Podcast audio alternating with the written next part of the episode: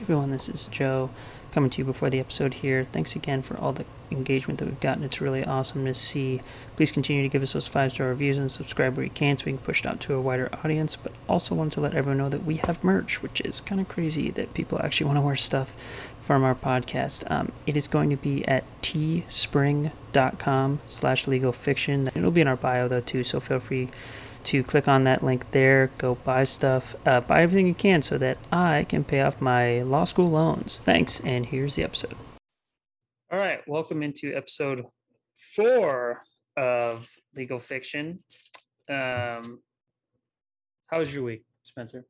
Well, like one, one dumb thing I did this weekend, uh, you know, uh, the GF and I uh, this morning went to a Renaissance fair. Hmm. As big as a dork as I am, this was actually my first time going to one. Uh, so I knew what to expect, but I didn't know what to expect. so like I knew that there would be like people in costumes. Uh, that was part of the appeal. I knew that there would be like old timey food. Like I expected there to be big turkey legs, which Exactly. there were, and I had one, overpaid for it, but still delicious. Uh, I was bummed that the beer was did not come in flagons, you know, like or big steins, like it just came in a can. But yeah, it was fun, and I expected kids and people running around. There were shows, there were events.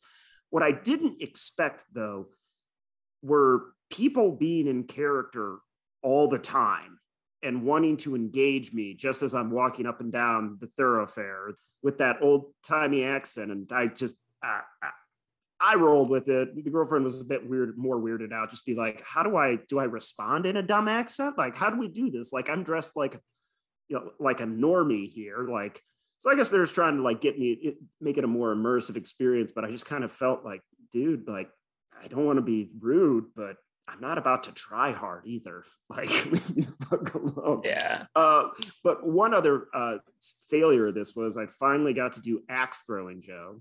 And uh, turns out I am not a good axe thrower, despite my Nordic upbringing. Suck at it. It was quite embarrassing. Couldn't hit squat with an axe. Uh, and the guy just kind of looked at me like, "Well, I can do it." Uh, it- It's apparently a lot harder to do than we would think. I went to a Renaissance fair once uh, as a kid. I think I was in like middle school because I was a kid who like loved playing Age of Empires, and I was like, hmm, let's take this the next step further and go to it. I know what you're saying because the whole like I I was like cool, they're sticking in character, but it threw me off so much that I was like, hmm, one and done. I'm good. I don't need to go back. Uh, but the axe throwing, Yeah, I know what you're talking about because it's like a very like corporate outing thing now to do is to like take your like workers, and it's like actually a lot harder than you think to throw an axe. You're like yeah, just take it, throw it right. It's like no, there's like you're gonna throw it way too high, way too low. You're gonna bounce it when you're if you're not paying attention. Like there's like more that or goes not, into it. it's not going to release straight. It's not going to release straight, and that's the key. Like you have to release it completely straight, otherwise the natural spin won't actually carry it into the target, and you're just Yeah. gonna it's gonna clang off the target, and you're just gonna feel like a like you would have died back in the Middle Ages on the battlefield pretty Oh, quickly. yeah. Like that I much becomes done. clear. I yeah, wouldn't have even like, have I- been conscripted to fight in a war. That would have been like, you can just stay here. You're just gonna be a body. Uh, You need someone to count things, so that'll be your job. Ah, man. Some personal news that I do have from this week. All right. So someone sent me uh the Trolli gummy worms, right? You're familiar with these. oh, yeah, Right. delicious. Now I'm gonna show you each one and I want you to tell me what flavor you think they are. All right. Okay. So that's uh, yellow and pink. Uh, so it's like what? Banana strawberry or something? This is cherry lemon. Oh, okay. This is messing up. This is the green and orange one. The Well, I'm camera's messing sorry that you've got such a you just you've got such a hot sex den with all your cool lighting back there, Joe. Jesus, throwing everything off. Well, so that's uh, got to be like green apple and orange. close. Lime and orange. Now Okay. Okay. This one is probably always what I thought was the best one, like the red and blue. okay. What flavor do you think this is? Red and blue. Uh, that's uh, blue raspberry and ch- cherry. I don't know. It's Yeah, it's know. strawberry, but yeah, blue, blue raspberry. No, I look on the bag. These have been great my entire life. That what? They just can't. Oh, okay. I see what they're doing here. I see what they're doing. Okay, Big Gummy's trying to pull the wool over your eyes, Joe. Big Brother has infiltrated Big Gummy, okay? And we've always been at war with Oceania. We always have, Joe. It's always been this way. Like I How dare you think otherwise? seriously have been looking at this and I'm like, I have Berenstain bared myself on this. Has it always been grape? I swear it's been blue raspberry. But that was the most Well, it exciting thing distinctly possible. It is distinctly possible that as a child you were something of an idiot and just didn't notice. So Well, I mean, I mean- a distinct possibility. I did make the decision to go to law school, so Yeah, that's a Yep, big indicator.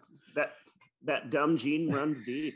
uh, Spiral came out. I have not seen it yet, but I did hear that basically my prediction was right. Um, it both is good and sucks. Okay. I called it.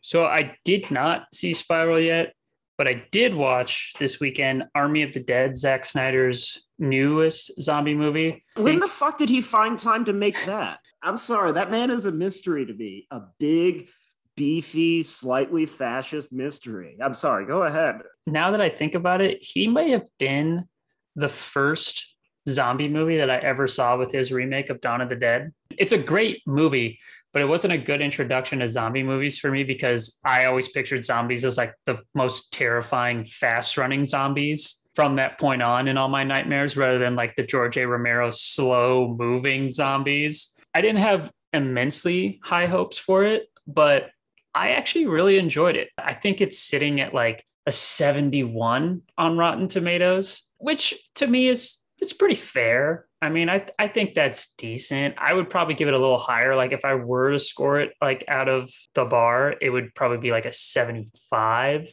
There were some parts that were kind of like drug and some parts that were very Snydery, but overall it was really fun. Um, on Twitter, I saw people getting angry that the end of the movie, no spoilers, but they play the song Zombie by Cranberries, and people are like, oh, hit me over the head. I'm like, dude, if you haven't seen a Zack Snyder movie yet, like that is Zack Snyder to play that song. Come on.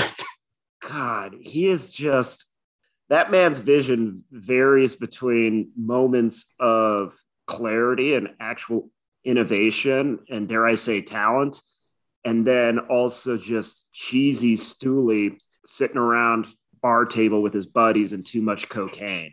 No, no, it's gonna be cool. No, so I thought about this new zombie movie. Oh, sick! Yeah, I know, right? And did this the soundtrack. We used the Cranberries zombie. Oh, no one should be surprised by. Yes, of course he did that. He did the most literal thing because he's oftentimes about as nuanced as a chestnut. I, I'm starting to kind of turn a corner on Zack Snyder. I used to be like, this guy's just over the top sort of filmmaker, but I'm kind of starting to like him. Why? I don't know if you saw his most recent comments with they asked him about Scorsese saying how basically superhero movies are like theme parks. And he was like, no, I totally get it. Like he's a genius, so he can say that. And he kind of laughs and he goes, I'm sure he's not talking about my movies though. And I was like, that's a funny, like, you know, he gets it. Like he gets that he makes like bro movies. And I totally love that. Just take your lumps. If Scorsese is commenting on you, be like, well, he's earned a right to speak on this. Thing I forgot about this movie was uh, one of the characters is played by Tig Notaro. Originally, Oh, that's why I saw her going viral a bunch. Okay. originally they had filmed the entire movie with Chris uh, D'Elia. Huh. Obviously, that got nixed, so everything was reshot. Yeah, everything got reshot with Tig, which I I don't understand how Chris D'Elia would have worked in that role. Like if you watch it, like I think Tig was a way better choice and just the like the style of the character. But overall, it's a good movie. It is a very much just a zombie movie, but it's a cool one where there's like smart zombies that like kind of know their surroundings and how to fight. There's the good old Romero slow zombies. It's a fun mix. It's got Dave Batista, which is always fun. I think he's a really good actor, honestly. Hmm Uh, And yeah, I, I would suggest it's on Netflix. So like, what do you have to lose if you watch it too? Right, right on. Well, a little bit of sadder news of star and screen, Joe. Charles Grodin died the other day, dude. Huge loss. Huge loss, huge loss for for you uh legal fictioners out there who aren't familiar with Charles Grodin by name, which, judging by our uh, our data metrics, that'd be most of you actually. Charles Grodin, you may know him best as the dad from Beethoven. But as one gets older and watches more movies, eventually you run into Charles Grodin and other things, and you're like, oh God, he's just so good. Lived a full life, you know, died at age of 86. Good for him. You know, he's left quite the legacy, uh, both on stage and on the screen. Uh, made the GF watch uh, Midnight Run the other night. Matter I was going to say that's that was my first like experience with him. I think I probably saw Beethoven and just like didn't put two and two together until later. That was my first like full on experience with him, and he's so funny, so good. Like that movie is just great with him. Well, and he's within that film. I mean, I think that's probably like sort of like the best argument for no. This is why Charles Grodin because it has both his deadpan and direct humor which is very refreshing both then and now. He's in a two hour long movie with just him and Bobby De Niro. And Grodin just stands there taller than De Niro, takes it and throws it right back, does not bat an eye. And honestly, Grodin owns every scene they're in. I can't think of any other movie where I've been like, Bobby De Niro is getting owned in this scene regularly. That's a credit to Mr. Grodin, who uh, my the next on my rewatch is going to be the Great Muppet Caper. Haven't seen that since I was a kid, but you know, I think now as an adult, I'd like to explore his love relationship with Miss Piggy a little deeper. So yeah, man, Charles Grodin, um, a real one, uh, pour one out. Yeah, seriously. But yeah, so uh, I, I not too much else in my week. I like I said in the last episode, there was a big church service didn't know that me criticizing it would transition to me having to torture myself for the movie this week, uh, also with God. But uh, there was another big rally for Palestine this week uh, at that park right there, which was a much more um, enjoyable one to listen to because um, it was something that I was like, yeah, I agree. I side, but like the Jesus music, I was like, could do without. Yeah, I, I, I the music could only improve. You know, yes. I mean, and it was quite the thing to like see this rally going on and then a bunch of like Midwest dads who are in my city still mad that they have to wear masks going into businesses and then mad at the Free Palestine rally going across the street from them at the same time. Yeah.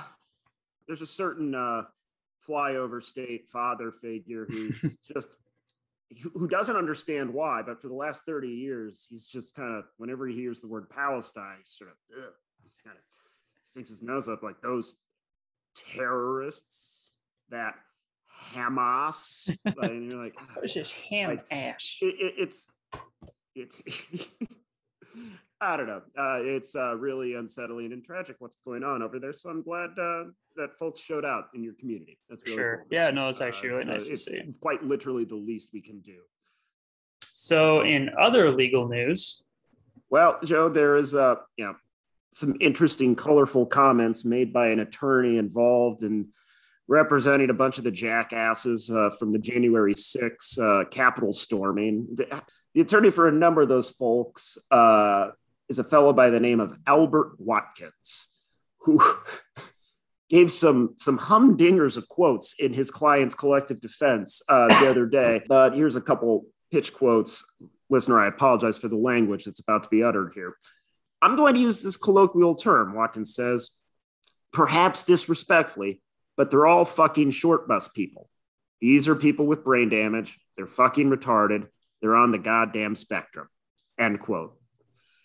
I've never represented people accused of insurrection, Joe. so I need to give this fella a little bit of grace. However, it's such a like in a bar quote because like I can't imagine him like giving this quote to a reporter like in a like official like news conference or like interview format because it's such like he's like these people are short bus people. And like i'm like this is this is on the record. You you realize that right? Like i just imagine him like having a couple beers like spewing some stuff out and be like what's your what's your name by the way? And he's like oh blah blah blah. I work for like so and so times. And he's just like shit. Uh i guess as he did have a couple beers before saying that. I don't know, man. Attorneys like this guy are like this is this guy's deal. He's a St. Louis attorney, which uh, is not shocking at all. Uh, this is a very St. Louis guy. Uh, my guess is he doesn't live in the city proper, Joe. Uh, I don't. Yeah, you could correct me on that. I'm guessing he's more of a St. Louis County guy. But, I mean, uh, all I know is St. Louis sucks. You know what? I maybe we're gonna hear, folks. Maybe we're gonna piss off like some of our listeners, but the city stinks. It's got a terrible like downtown. There's like nothing to do. The teams are full of a-hole fans, and their biggest claim to fame is pizza with processed cheese and bagels that are cut like a loser. I'll stand a St. Louis proper a little bit. It's an old historic Midwestern city. It, um, there's no excuse for St. Louis style pizza, though. And apparently, according to the internet, there's St. Louis style barbecue, which I, I, I don't. Come on. I don't head to, head to the other side of the state, and that's the barbecue city. It's weird seeing St. Louis project so much, you know. but uh, even they realize, yeah, Kansas City's cooler, which is listen, that's fucking us. That's a fucking sad day for any city when it realizes that yeah, Kansas City is cooler. So when I was looking into this, uh, realized that this attorney represents another St. Louis blowhard and a personal favorite of mine. Uh, he represents uh, St. Louis, uh, you know, tort attorney and Senate candidate. So yeah, uh, the soon to be senator from Missouri.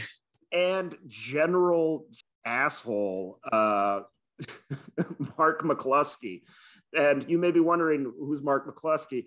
Uh, y'all remember the uh, the Black Lives Matter protests in St. Louis, and there was this viral moment of just these cartoonishly out of touch and evil looking rich people standing in their yard with guns, just pointing them at the crowd. Yeah, that's that's Mark McCloskey and his wife, also attorney. Uh, they're both shams of human beings. And uh, Mr. McCloskey, after becoming a viral sensation and something of a conservative folk hero, spoke at Trump's. Uh, he was at the RNC. He was a yeah. yeah. He was a speaker at the RNC. Like, uh, listen here, listeners. All one needs to do is just pull a gun and wave it generally at people of color and hope there's a photographer around. And you too could be on the fast track to having your own Senate seat in the state of Missouri. Uh, not to single out Missouri, this formula would apply in about three fifths of the country. And that is a uh, tragically unintentional irony that that's the fraction I came up with, three fifths. Uh, but here is some mind blowing content. Go to the Albert Watkins website.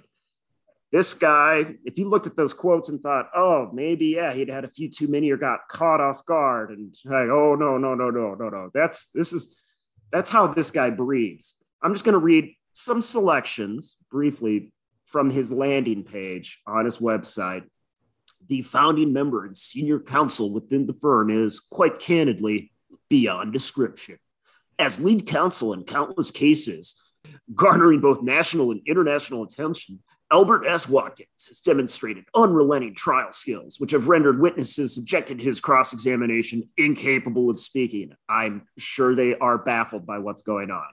Caused multinational billion dollar companies and their teams of legal counsel to capitulate and otherwise garner favorable media attention for even the most disgraced clients. Yeah, I mean, you make them look good by uh, comparison uh, opposing counsel in the infamous The North Face Apparel Co. v. the South Butt case described the most dangerous place in the world as being the space between Al Watkins and a microphone. I'm guessing that comment wasn't flattering at all, but hey, you know, you, you, take what you can. Uh, you know, it's like a movie review when they say it's like unbelievable in how bad it is, and then they just yep. quote the unbelievable part of yep. it. Self-centered, egotistical, and a self proclaimed expert in all matters, Watkins is unabashed about bringing to the public eye the irreconcilable nature of a position taken by an adversary in a case.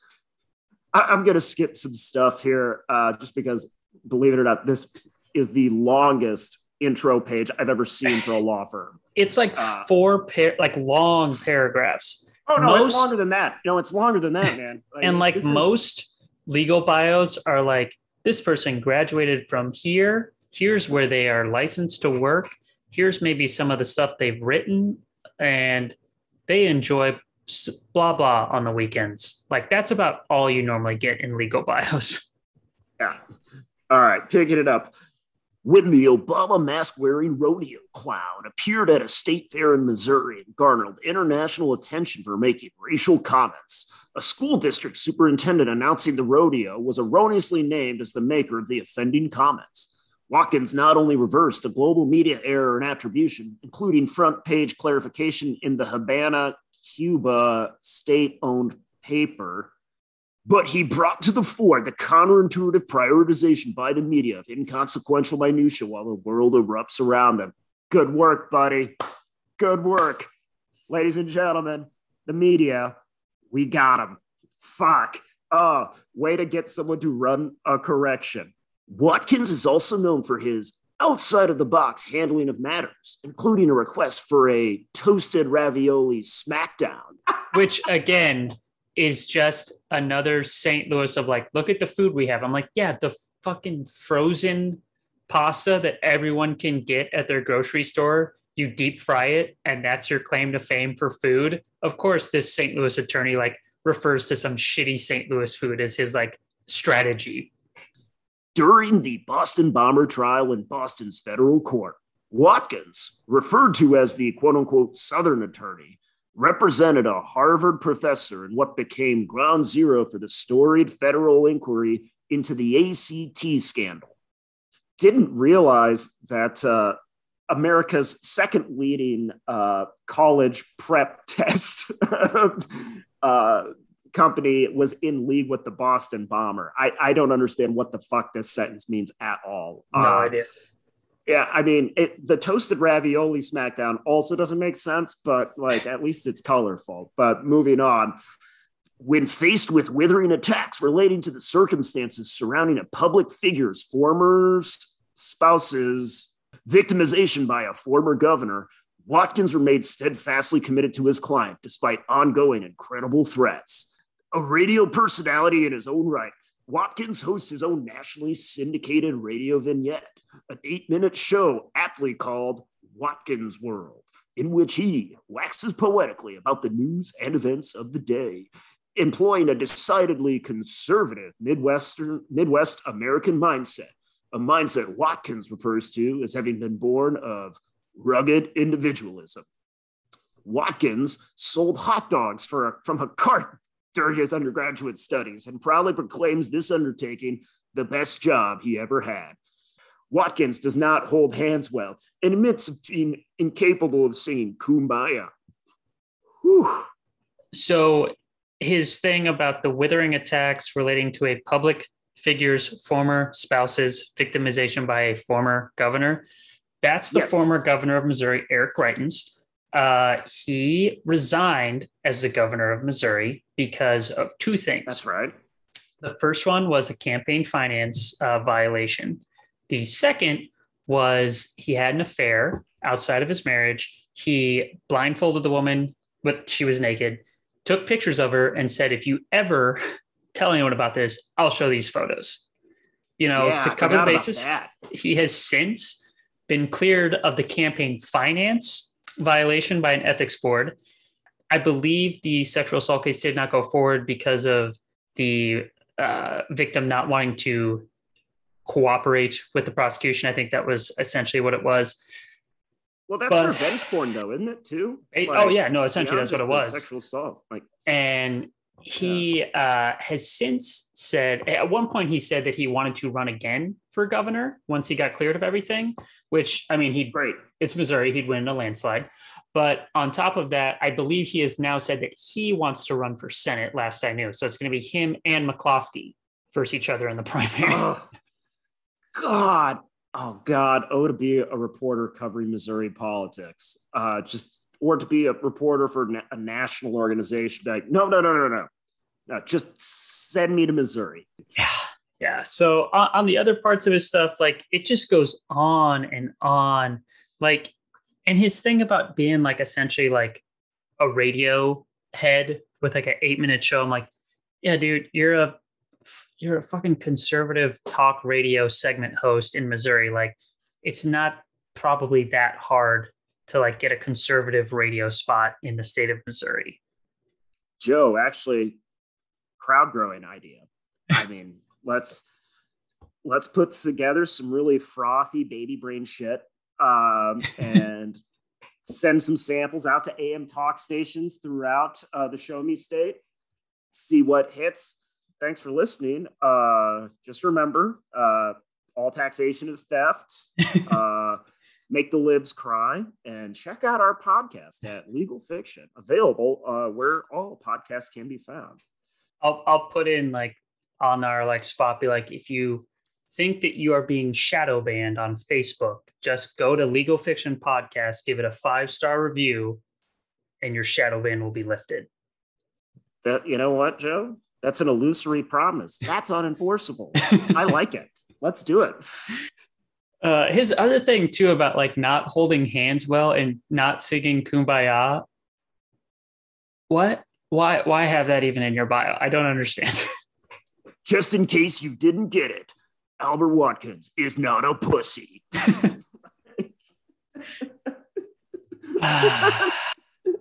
and I do find it kind of funny that, like I said, most lawyer bios, when you go on the website, say where they went to law school and like maybe where they got like their undergrad degree from.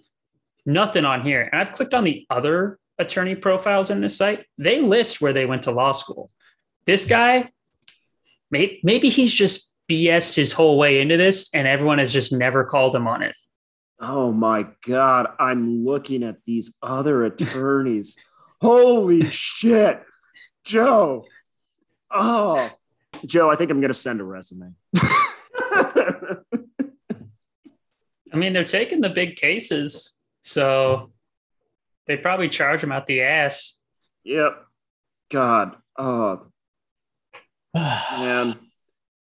I just wish I, I, you know what I need to do is get in touch with my Antifa friends and send them after him. yeah, get some people's justice on this. Antifa friends, activate. We already kind of mentioned some entertainment news with Spiral. Uh, when this podcast releases, though, I believe it'll be releasing on the eve of when Cruella is released and Quiet Place 2, Oh, which has been delayed by, I think, like almost a year and a half at this point. I'll probably watch the latter, may watch the former if it like push comes to shove, but I'm not gonna like run out the door to see Cruella. I'm probably going to get sucked into watching Cruella, and I'm probably going to go in be like being ready to hate it, and then to like for my own sanity, like convince myself, oh no, this was actually kind of good or like transgressive or interesting, and then I'm going to be that annoying guy telling you to watch Cruella just because he actually just got guilted into watching it. Uh, yeah, Uh, I mean, it- we didn't we didn't need this movie. No one was asking for this movie. It's a, it's weird because it looks like it could at the same time be a more adult movie, but it's not going to be. It's Disney. They're going to try to make it appeal to children as well, obviously. Oh, one one update actually, I forgot to mention, Joe. On brand, uh, one positive development in entertainment news, and it's uh, kind of related to our subject matter here: the uh, Righteous Gemstones. They announced some of the new stars, or at least supporting actors. Yeah, that's really good. and it and it includes Jason Schwartzman, which is that's a high risk, high reward proposition. I think. I think Schwartzman can be transcendent and really add something, and I think he can also just be a sp- a fun sponge and just ruin things. Uh, but then also Eric Roberts, Julia Roberts' brother, who my pop cultural knowledge actually does not involve him. Like he precedes us. We just know him as a punchline, really. So like I'm looking forward to see what they do with him. Maybe this is his resurgence. Maybe this is his comeback. Well, the thing is, like, he is truly like we talked. We talked before about like working man actor. Like he he has money, so he doesn't need to. But if you look at his credits, he's been in over six hundred movies and shows. Like How? like he, Why? he he's been working since like the 60s or 70s like he is and Huh. so he like is ju- he's one of the, he's I think probably one of the ultimate that guy in a movie. When you see him, you're like, oh shit. Also in the Righteous Gemstones, Eric Andre is going to be uh, a guest star, Oh, which I'm right. extremely excited for. He's so good, so funny. It seems like there's not enough there's not enough room for an Eric Andre in that show. You know, like that's just too much. That's just too much talent. This is becoming the the uh, expendables of like dark humor and like you know riff comedy. But Yeah. that's interesting. And then yeah, Jason Schwartzman, I think he's very good. It always throws me off that he's a Coppola too. Yeah, it's tough for those Coppola kids. You know, uh, Yeah, it had, had to come from work. nothing. Yeah. I mean, what are they going to do? Fall back on their winery royalties? uh, uh, I've actually had the Francis Ford Coppola wine. It is fine. Like most wine, it's fine. Yeah, no, I can't tell the difference with any of them. Not, neither can most sommeliers, sir. So it's much like chiropractic. Chiropractic, it's uh, something of a voodoo science. So we can move on. So yeah, so if you didn't already see the title of this podcast, we are going over God's Not Dead 2. I hate what people like your clients stand for. We're going to prove once and for all that God is dead. You're passionate about what you believe. I mean, let's face it, it's why you're in trouble in the first place. A student asked a question about remarks allegedly made by Jesus, and your answer incorporated scripture itself. Yes. What were you thinking, Grace? I gave an honest answer to a student's legitimate question. I am not going to be afraid to say the name Jesus. They're asking that you be fired plus revocation of your teaching certificate. You're on your own. So, what's the good news? I don't like to lose. They've been dreaming of a case like this. They want to make an example of you. Her true motivation was to take an innocent question and turn it into an opportunity to preach. The message of the gospel has us standing in the way of a lot of things that powerful people want. We're at war. On the order in the matter of Thawley versus Wesley. Mr. Kane will insist faith isn't on trial here, but that is exactly what is on trial. If we grant Miss Wesley the right to violate the law, then our society will crumble. The four gospels contain the actual words of Jesus. You're looking to prove Jesus Christ existed? That's ridiculous. If we're going to insist that a Christian's right to believe is subordinate to all other rights, then it's not a right. Somebody is always going to be offended. God's not dead, he's surely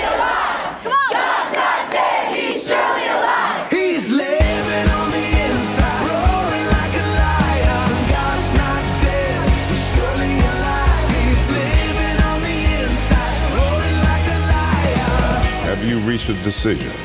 I would rather stand with God and be judged by the world than stand with the world and be judged by God. God's not dead, he's surely alive. He's, God bless you. Careful, or you might end up on trial. he's living on the inside, roaring like a lion. God's not dead. Not the first one. We're jumping in with the sequel, which there is a third that also includes the legal world, which I don't know if I want to torture myself some more. Maybe we'll watch it later. But uh, I mean, you are something of a completist, so it's out there, Joe. Just know, just know, it's out there waiting for you. Uh, God, God's not dead too. Uh, can I give a little primer to our viewer on God's Not Dead One, OG God's Not Dead? yeah, Uh, so, and caveat, I this knowledge is gleaned solely from things I've read and supercuts that I've watched on YouTube because I'm not basically. sitting through this crap. Good God, no. So this is technically a sequel to the original, the smash hit God's Not Dead. You know, and it blew the doors off box offices. Like this was, it was like the highest grossing Christian piece of cinema, like ever, or at least until maybe the Ten Commandments, if you're going to go back that far. But yeah, and the the premise of God's Not Dead one is the A plot, if you will. The main story is about a young college student who has to take a philosophy class with your stereotypical, you know, atheist philosophy professor who starts the class uh, with a little lecture being like, all right, if you're going to uh, be in my class, you need to accept one truth God is dead. There is no God. The premise of God's Not Dead is there's a professor who asks all students to renounce their faith and admit that God is not dead, to put their name on pen and paper, admitting that. And then naturally, this one student, he refuses it. And so the professor, instead of just flunking him outright, says, All right, well, you're going to have to defend this in debate using facts and reason and prove to me that God is not dead. Funnily enough, this professor is played by one Kevin Sorbo, former Hercules, now current right wing evangelical crank who just does a lot of uh, whether it's Pure Flix, which is the Christian studio that does this, or some of the even like less reputable Christian film studios that put out even weirder stuff. Uh, yeah, he's insane, but you know he does a good job, I guess. The whole movie has a whole bunch of like B and C plots. Like it has stuff that goes nowhere. yeah. Ex- oh, yeah. Really? Like there's a poor economy of storytelling and editing. No shit. Huh. Well, I wonder if the second one can replicate these these incomparable feats, Joe. Oh, spoiler, they will. Uh, like for example, like Dean Cain, like is the atheist attorney who dumps his believer longtime girlfriend once she gets cancer, like just and then like makes fun of his mother with dementia for being a Christian, and then bad things happen to him. Kevin Sorbo loses the debate at the end of this just dumb movie that I haven't watched all the way. But then at, at the very end of that movie, after he loses the debate, after his Christian girlfriend breaks up with him, after he's just been embarrassed, he gets hit by a car and he dies in the street. Like, that's the lesson. And then he accepts Jesus in his dying breaths from a pastor who is one of the few connections between the original and this one. That pastor, that is the founder of PureFlix. Yes. The whole thing, I was like, so is this like an Old Testament God where he like denounced him, so he sent a car to kill him? Because the scene, I watched it, it like hits him, the car stops, makes sure that he's like landed on the ground, and then drives away. And then this pastor comes out and they're like, calling an ambulance. He's like, nah, he's gonna die. Let's just make sure he accepts Jesus. It's so bad because it is, like you said, it's not the typical college professor, it is the evangelical rights, like stereotypical image of like all college does is forces you to like reject morality and become like a crazy mm-hmm. atheist who is evil. Like, oh my, like if you had a college where they're It's like, Marine, you know what it is? It's Marine Todd's older brother, is what it is. okay. Like, you know, Marine Todd, you know, like that archetype of the of the vet who comes back from Afghanistan and Iraq and then like uh, gives a wedgie to some liberal American hating like professor and teaches him what, and then everyone cheers. Like it is that fantasy, which it is. Well, weird pathos and fantasy culture that just is truly brimming beneath our feet at all times because there is a huge swath of America that consumes this as prime time culture. Like this is the stuff. Like it's it's eye opening to like take on some of their uh some of their heavy hitters full on and be like, oh, so this is what y'all watching. Okay. Yeah. Okay. Yeah. I mean, it's it is a Facebook post about if you share this, you love Jesus. If you don't, you accept Satan come to life. Like it is, it's rough. So yeah, God's not dead too. It starts off. we're in Arkansas. Uh, I don't really know It- if the last movie was in Arkansas. I can't remember. like they make it clear in this movie that it's in Arkansas with all the Arkansas flags everywhere. They filmed it at the Arkansas State Capitol in Little Rock, and uh, a credit to the state's uh, you know movie making tax credit system. That's why they came.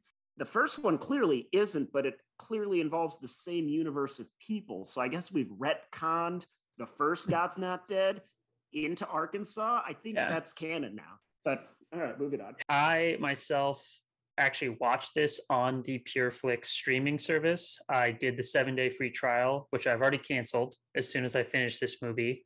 It does include a Bible study guide and a full eight part series of behind the scenes. I didn't watch them. I didn't think it was going to be worth my time. And they start off just very strong with the praise music. oh that that acoustic that that, that acoustic like singer songwriter like jason mraz but he grew up in the church uh, and it's just and it's got that build and like and then it once they get the drone shots like the overlooking shots establishing everything it's a beautiful day in god's world uh then it hits the praise swell and Yes. whew, it, it does uh it, it hits you right in the nose lets you know this is how this is going to be Yeah, so we're seeing uh, the main character, Grace is her name, played by Melissa Joan Hart, getting ready for the day.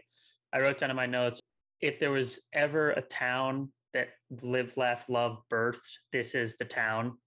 And I can see mm-hmm. so, like, the shiplap industry has made a killing in this town. And I wrote down in my notes, well, because it was a very long intro. And I was like, you know what?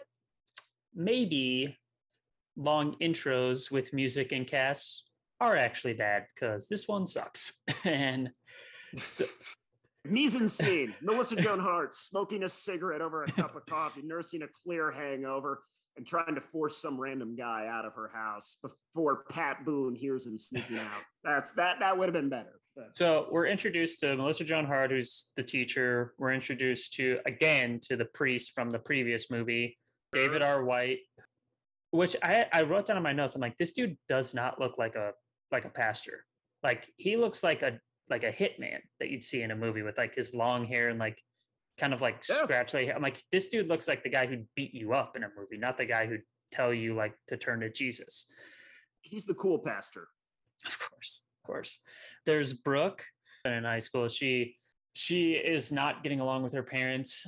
I, I I thought that these parents were Christian when they first introduced them because they're like, and then they're like, "You want to go to Stanford?" And I was like, "There's no way this like like fundamentalist evangelical Arkansas family wants their kid to go to like the Bay to go to college. Come on."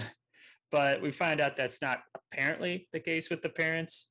So then Grace goes about her day. She her dad, grandpa, someone played by Pat Boone, who's like a famous pastor. She's taking care of him to show she's a good person.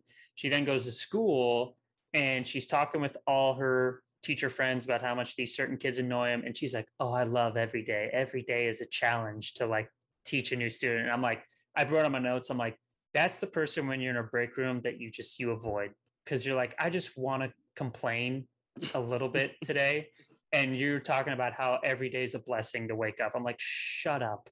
All right. I just had to deal with Mikey, who like won't stop saying penis in class. And now I got to hear from you about how it's a blessing. The script is just so bad. Like the the lines, like the pastor is going through it, his own mail, and he's going, Bill, Bill, junk mail. I'm like, who says that when they're going through their own mail? Like, you could have just had him flip through and see he has a jury summons because that's the whole point. is he's going to be on a well, jury. because well because a large chunk of this audience um, waffle house goers that they are are not accustomed to having to read for themselves so they need a little bit of narration here to understand the context i think that's what that is but that go on she's there's one point where Grace is talking with Pat Boone, her dad, I think, back at the house, and he's like, the most sacred right in this nation is to know Jesus. I was like, that's the most sacred right. The girl's like not doing well. She is she's not paying attention in class.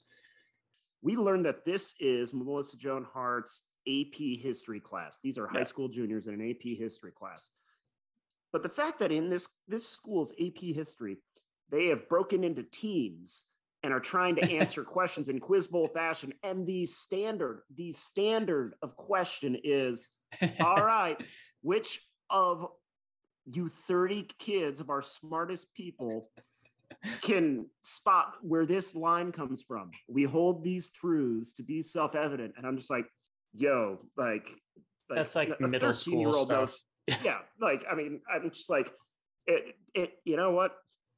It's uh, not a not a positive commentary on public education in Arkansas. That's all it's just it's again just lazy screenwriting. They her they don't ever mention how but this student her brother has passed away. And that's the reason that she's sad so she tells the teacher grace no nothing's wrong.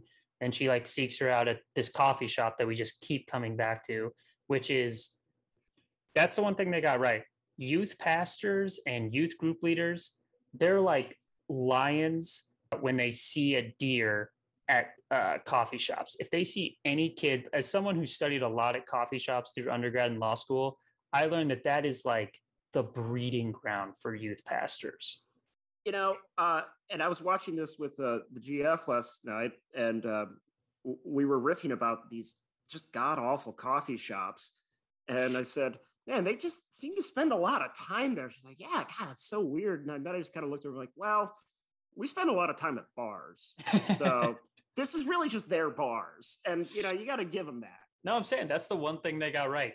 Christian evangelicals hang out at coffee shops.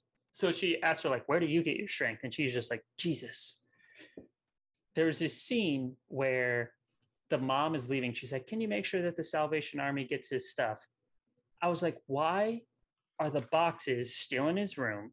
Why is the daughter sitting in the room while the Salvation Army is there? Why is any of this happening? Why don't you just put the boxes on the curb and then the daughter doesn't have to deal with this when they come to get them? It's hey, just sweetie, can I inflict a little bit more trauma on Yeah. you, and you can actually supervise all of the memories of your departed brother Yeah. into the hands of strangers? Uh, could you do that for me? I'm late for Pilates. That's So the next scene is back at the school. She's teaching about MLK and Gandhi. But what makes nonviolence so radical is its unwavering commitment to a nonviolent approach, not just initially, but in the face of escalating persecution by the opposing force. Yes. Isn't that sort of like what Jesus meant when he said that we should love our enemies? Yes. Uh, the writer of the Gospel of Matthew records Jesus as saying, You have heard it said, love your neighbor and hate your enemy. But I tell you, love your enemies and pray for those who persecute you, that you will be children of your Father in heaven, which indicates a commitment to nonviolence. Dr. King confirmed the link, describing his inspiration from Scripture, saying, Christ furnished the spirit and motivation, while Gandhi furnished the method. Except that that didn't work. Jesus got himself killed, and everybody knows that. Well, so did Dr. King. So I guess it just depends on how you measure success. Both men created movements that survive to this day, even though both paid the ultimate price for their commitment to their ideals. I still wouldn't do it. Well, not very many people have that kind of courage. But I, for one, am grateful for those that do. You know, those who stand up for what they believe. And the student that she's already talked to, Brooke, is like, "Oh, didn't they base their beliefs off Jesus?" And she's like, "Yes, they base." And she does. She does a whole quote from Jesus's teachings. Some students like, "Well, that didn't work because Jesus was killed himself, and that's stupid. I wouldn't do that." Blah blah blah. that might have been me in high school. She Yeah, says- "How'd that work out for him?" she said that at one point she's like well i for one am glad that there's people that will stand up for the, their beliefs like he did i'm like so the whole point of this movie is she's standing up for beliefs so she's saying she's jesus in this movie Uh, well, aren't we all in one way or another, Joe? And I'd like to point out this is the first entry of a trope you're going to see throughout this movie, and you will encounter throughout any of evangelical writings, pop culture, film, music. Is this they have a habit uh, of equating Martin Luther? They love them some Reverend Martin Luther King and the civil rights movements. They love that they tie that to with their struggles in expressing their faith and particularly their fight against abortion rights to them abortion is the new civil rights truly like the, and it is it is patronizing it is appropriative and also it's historically disingenuous because let's be real a lot of these folk going to this movie now would be the same people forcing a black kid out of a white diner in the, Oh, in the yeah, early for 60s and sure. late 50s that's just the way it is. And so i just wanted to get that out now. Oh no you're right. Like they they love to take like the 10% of what mlk said and stood for and be like see he's just like us. I'm like you're really not analyzing everything else that this man did and what he believed in she like immediately gets called in by the principal and she's like what did you say the principal also played by robin givens which i was like it's kind of weird she's in this movie robin I- givens man I don't know if she's like a big Givens. religious person now or something, she but needed a paycheck but uh, they call her in. Uh, she has a union rep who doesn't rep her at all. Like she's just like, You idiot. Why'd you say that? And I was like, You're her union rep. You're supposed to be on her side here. You yeah. Also, first, first, first legal issue. They sit her down with like, I don't know if it was the superintendent and the district's lawyer, school district's yeah, lawyer. no, their lawyer. Yeah. A- and she and she literally goes, "Should I have a lawyer right now?" And they go, "Oh well, we don't think so. Plus, your union reps here. Okay, when you're in a situation where you think, should I have a lawyer? Eh, four times out of five, yeah, you probably Yeah. should. Yeah. like, but and your union rep is uh terrible, just Yeah. terrible. Which I also wrote in my notes. I'm like, not surprising that some evangelical movie thinks unions are bad. Yeah. Oh, ooh, I hadn't even thought about that intersection. Yeah. Okay.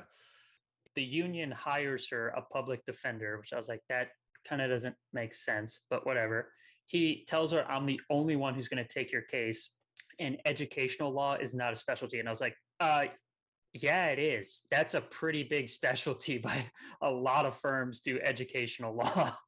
Yeah. Oh, yeah. Educational and law. Yeah. I don't know. Like, you're never gonna find anyone like that. It's like th- th- th- there's there's schools everywhere. Like, what are you talking about? What are you talking about? I don't understand why a public defender got got shanghaied into this. I mean, like, It makes no like, sense.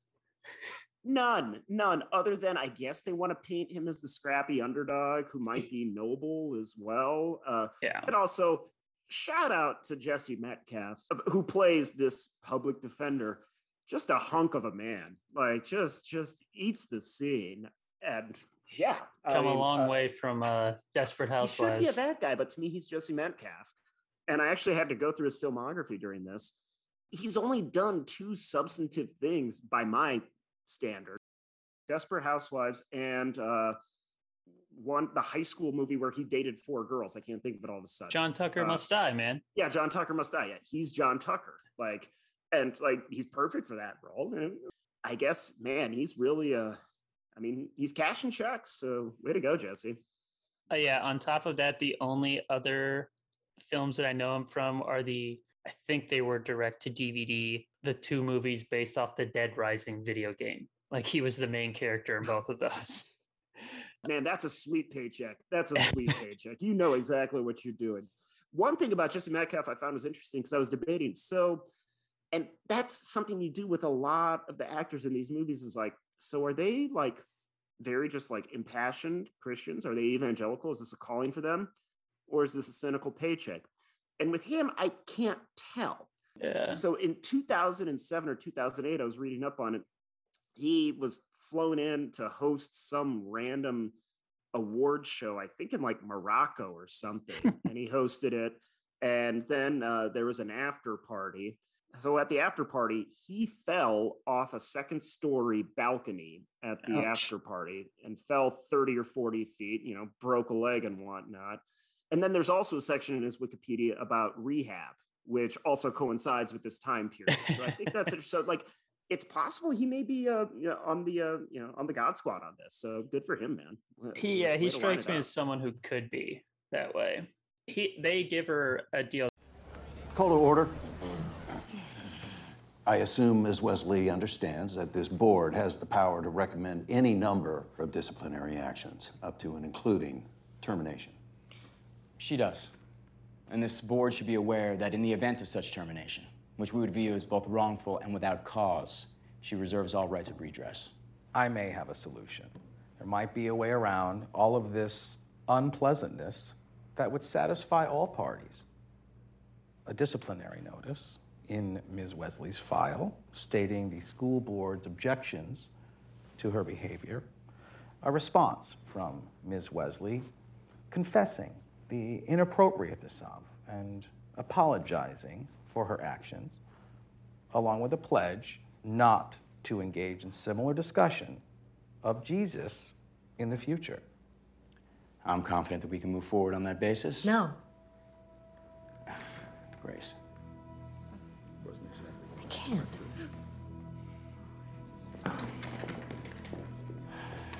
I'd like to request a brief recess to have a word with my client. Excuse me. Grace, this is exactly what we were hoping for. I mean, this is the part where you say you're sorry, Thank your lawyer, go back to your classroom, pick up your life, and move on. I can't do that. Why? Gave an honest answer to a student's legitimate question in Gra- history. Grace. Grace, you don't want to do this. It's the wrong decision. Is it?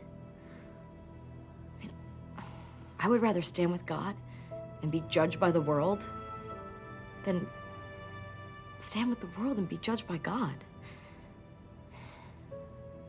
I am not going to be afraid to say the name Jesus.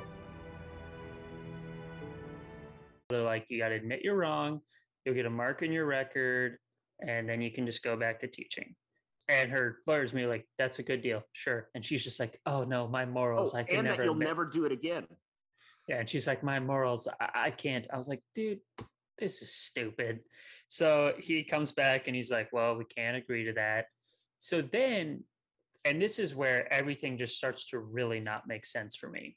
They call in the ACLU to file suit against her or something. You can tell it's the ACLU by the horns protruding from their head and the like smell of sulfur as they enter the room.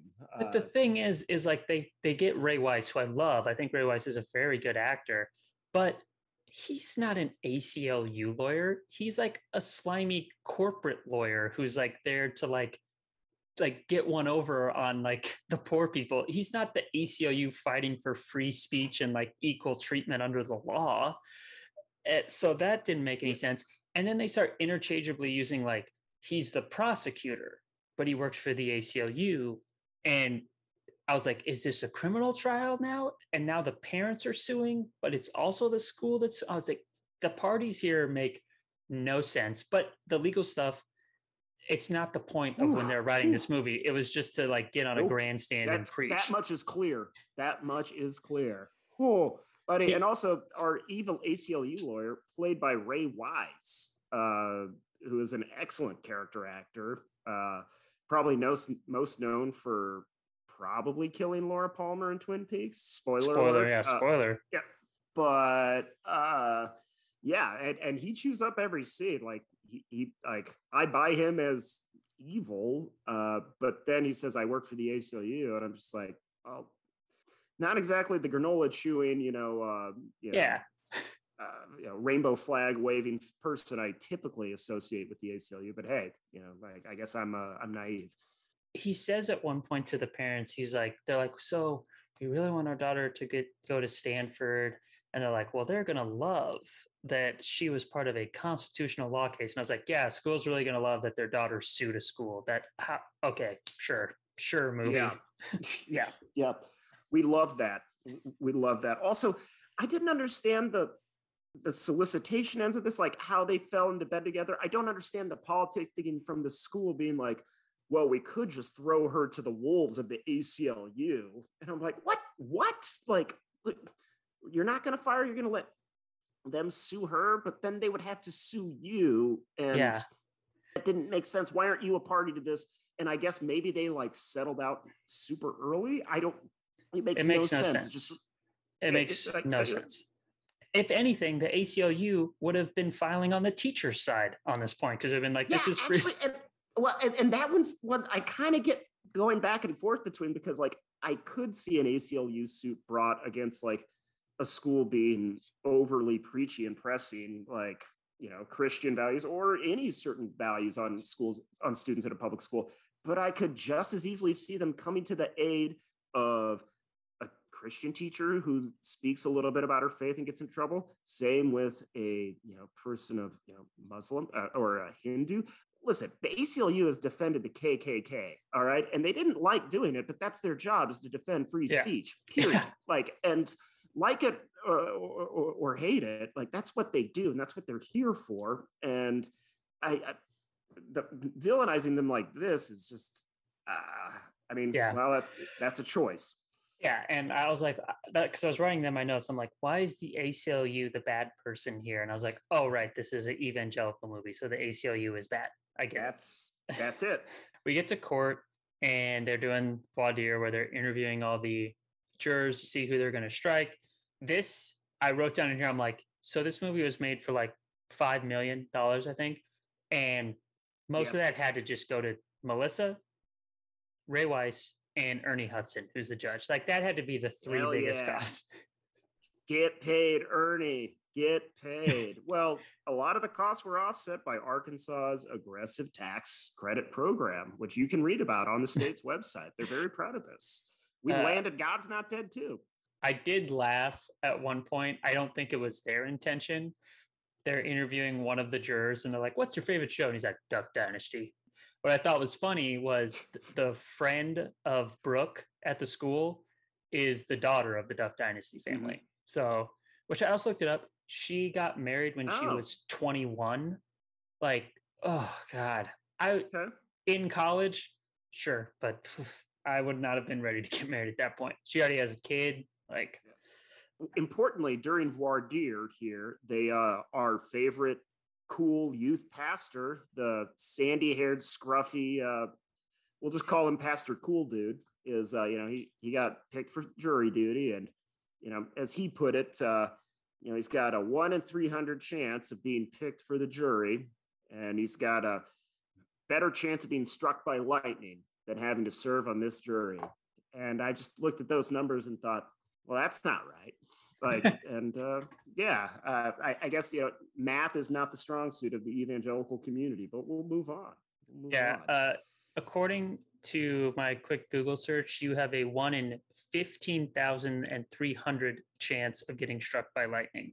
So a little bit better Damn, chance to be put on the jury. higher than I thought it'd be.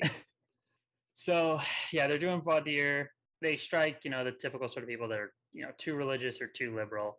They then have to let in the pastor. He was like, "We're striking him for a cause," and he's like, "You can't do that because that's on the basis of religion. And even though this case is about religion, you wouldn't be able to do it." Which I was like, "Yeah, maybe," It's- but like, fair. it's it's No, a, a little too close in this case, but I get it. Like, No, no, that's legally right. Uh, and the point is, like, in voir dire, you have challenges for cause, which is like if it's a poli- if it's a, for example, a trial about a police shooting, and you get someone on the jury who says, "Yeah, my brother got shot by the police five years ago." That's for cause. Like you can, like that person's clearly going to be biased.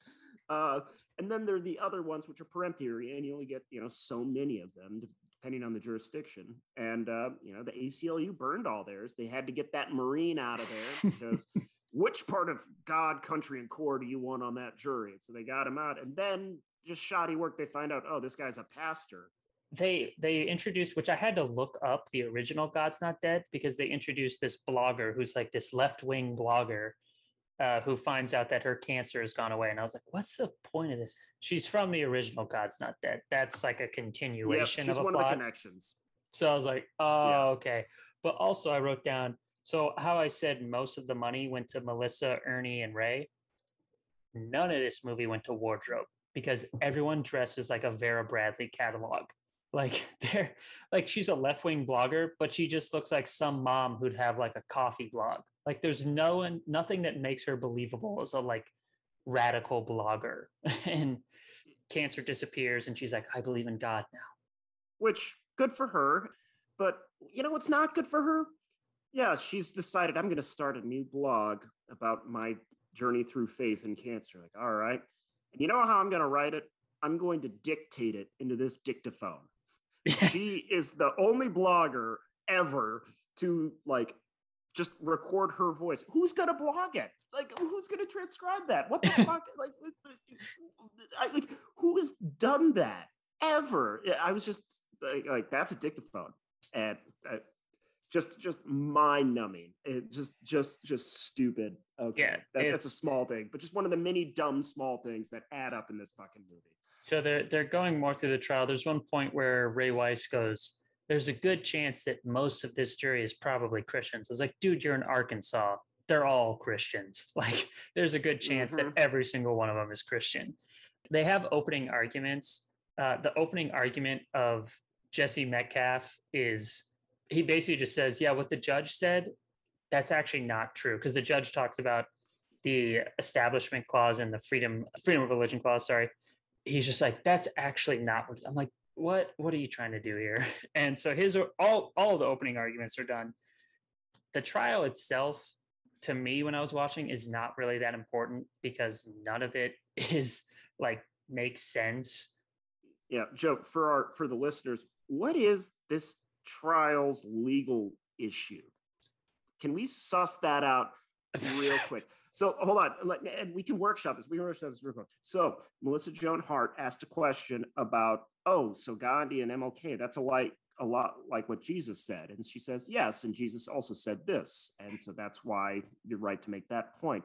She gets in trouble for violating quote unquote federal, state, or local policies or guidelines uh, for you know as the ACLU villainous attorney you know puts together a good theme for the for the jury says it's about you got to teach not preach uh, and so what's the legal issue here? What is she on trial for? I don't understand what relief they're seeking. Is it uh monetary damages distri- like i don't i don't know why we're here and i know yeah i'm a, we're law nerds but like what the fuck is going on here like i it, Yeah, like they're like saying they're gonna strip her of her teaching licenses and make sure she never works again. And I just it makes no sense what they're suing on. They also say that they're prosecuting her at certain type times in the movie, which I was like, again, you're just like saying it's criminal, then it's civil. I was like, what's going on? Uh, they interview the union rep again, and she just throws her under the bus. I was like, you're the goddamn union Yeah. rep. like, why You're are you just rep. You can't take the stand against your own coworker. Like what, what? No, that's the worst union rep in the history of union reps. And guess what? As much as I love organized labor, there are some bad union reps in the history of union reps. uh, they they pontificate throughout the trial about how like so this you're named after MLK, but you say you value diversity, but you don't value like diversity of thought. I'm like, God, that's such a like right wing like talking point. Uh, there's another part in Uh-huh. the in the middle of the movie. I maybe I missed it, and you can enlighten me. But all the pastors are meeting and having brunch, and like the head pastor who we just see that time is like we've been ordered by the police to turn in our sermons from the last however many days and i was like why why what's it why Yeah. First of all, our juror pastor, Pastor Cool Pants, um, they're kind of talking about the case that he's a juror in. And he says, Yeah. Well, you know, I can't really talk about it, but it's clear that if we let this stuff slide, we're going to be going from uh, preaching to persecution. Like, we'll, we'll be, we're next, you know, and it's just like, whoa, whoa, whoa. No, you should not be talking about this at all. A, B, the head pastor of their, you know, I mean, it's a religious college, says they're coming for our sermons. And I, I didn't understand. Did this have to do with the lawsuit or were they under investigation for, I don't know, uh, like fraud or like were they funneling money? Were they move? Were they human trafficking? Like what's going on? We don't know. It's Yeah. sort of like, oh, they're subpoenaing our records. I'm like, why? Yeah who? Under what authority? It, this makes no sense. yeah they're just like you got to give them over for what ah it's not important The one thing from that meeting that just struck me raw. Oh, yeah, that's the line pressure today, uh, persecution tomorrow. But the one that struck me raw was there was another one of the pastors there, and it was an older black pastor who just goes, well, but the moral, but the the the silent majority of Ah, yep. this, and, and I just go, holy shit!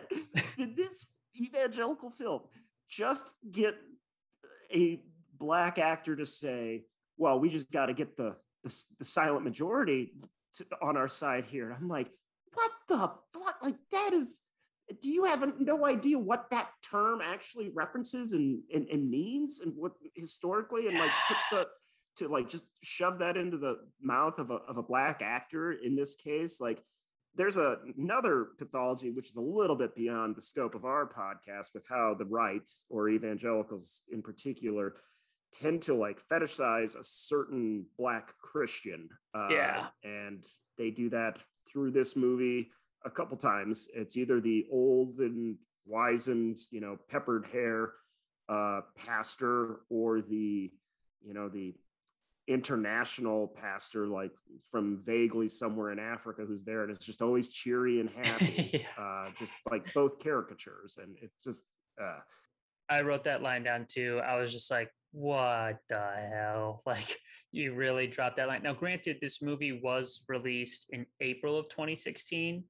So it was probably filmed like mid to late 2015. So uh, Yep. maybe that wasn't as big of a word, but it was still a word at that time that carried all that sort of like connotation with it.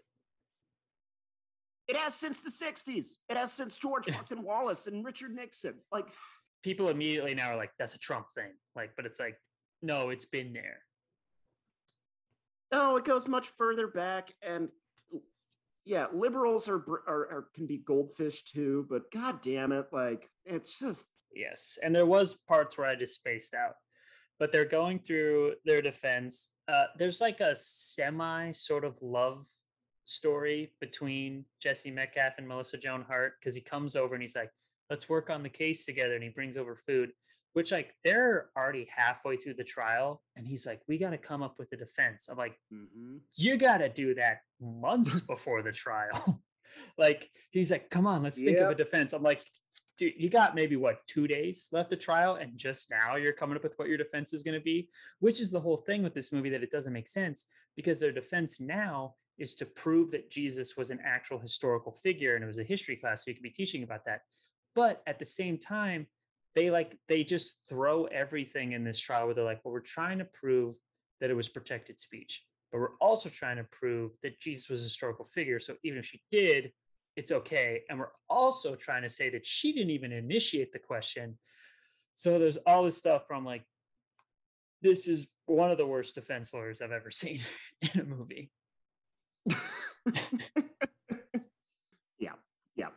So they switch up their defense, like, well, so if we can prove that Jesus is a fact, then that makes what you were saying facts, and it's not opinion. Therefore, it's not preaching, and therefore we win this thing. So what we need to do is find some experts. And so they do, and they find experts to prove that Jesus existed. Which, which cool, cool. Like also, I enjoyed these experts. I think this was my favorite part of the movie. Was this? Uh, you know, there was a professor of Christianity uh, who was able to like sort of like lay out the factual basis for Jesus existing beyond the Bible, like historic sources being like, yeah, this guy existed, and like, yeah, he was crucified, and you know, the, the Hebrews loved him, and uh, and then another was like a former homicide detective who like kind of like broke down the like discrepancies between the gospels to and you know to sort of like through his uh I, I think the term is forensic statement analysis, be able to jujitsu them into be like, actually, these inconsistent statements make it even more proof that Jesus existed, and here's why. And like that was actually really fun to watch. But like in the back of my mind, I'm just like, you just changed your strategy, needing these experts. Like, I'm going to challenge those experts. They don't get to testify. You should have designated them months ago, a Yeah. year ago. Like, what the hell? We're just, Yeah. like, if I'm Ray Wise, I'm pissed. and and that this whole part of the movie is just so a bunch of uh act because they're actual people at, like who are in this fe- work in this field they're just playing their real life selves and it's just so that they can get on a pulpit and preach and talk about the teachings and how it actually is a real thing which i looked up one of them because there's one who doesn't testify but he's referenced uh gerd ludemann he's like a german new testament scholar because one guy Uh, with a first- name like that, German. No the shit. first guy mentions him. So I'm like, uh, first I was like, oh, this is a real dude. I'll look him up, see if he's actually talking about a real guy. The guy is, yes, a New Testament scholar, but he has since been fired or wanted to be fired. They tried to from a German university that he worked at because he authored this whole book that he said 95% of what Jesus is quoted as saying he probably never said or did. It's probably about 5% is actually true. And we've just kind of like BS'd and like made everything bigger. And so the university that he worked for wanted to fire him for it. And I was like, of all Christian theology experts, you reference the one who kind of goes against your point in this movie. So, but I mean, did they do any research when writing the script? No. They went to the hot list of uh, evangelical stars to prove their case, which cool. I mean, I guess that's their thing. One thing that stood out is when they, you know, Ray Wise got this homicide detective on the stand to try to cross-examine him about the flaws in his methodology or his analysis of the gospels and you know he, and he goes to motive like oh well so you're a you're a believer. That's why you wrote this. And he goes actually you know i was an atheist and i wrote this as a i went into this project as a skeptic trying to prove something that these gospels are full of malarkey you know but through the process i became a believer. And i realized almost every person every person whose origin we get no one was born a Christian in this Yeah. movie. Melissa Joan Hart was not born, like our main character was not born into a house of faith. She found God in a time of difficulty, presumably in college, it sounds like. Yeah. Uh, when she was just going through some stuff. Like almost all of these characters, like they all like did not grow up in the church. They just found the church, which I thought was interesting. Like I- I guess I don't know, Joe. Is it less compelling for there to be a character who's like, "Oh no, I was born in the church and I believe this stuff," and uh, yeah, that, that I still believe Well- this stuff. Like, why don't we have that? Why is there this type of everyone being broken and coming here? this is anecdotal, but as someone who went to religious school from kindergarten until senior year of high school, most people who are enrolled and put through that, they are by and large the ones who end up leaving the church. And the ones that you get are the more militant ones, are the ones that choose to become like a Christian and in their later years it's it's like I said, it's very anecdotal, but the ones that I've met that are the more like militant and zealous Christians are the ones that like in college or later in life like decided to become it. And the ones that don't care that much about religion were the ones that had it their entire life growing up and they're just like, I never really knew why I was going. We just did. Yeah, I guess that's uh that's a whole nother issue, I guess, to take on. Uh, I, I just think that's interesting uh, from from scripting and character development perspective. That's all. and and I think that's that's because this movie was written from much more of like an evangelical, and I think that's where you get some of the most passionate people or people who are like, I saw the light and I changed, and now I you know want to make sure everyone else sees it too.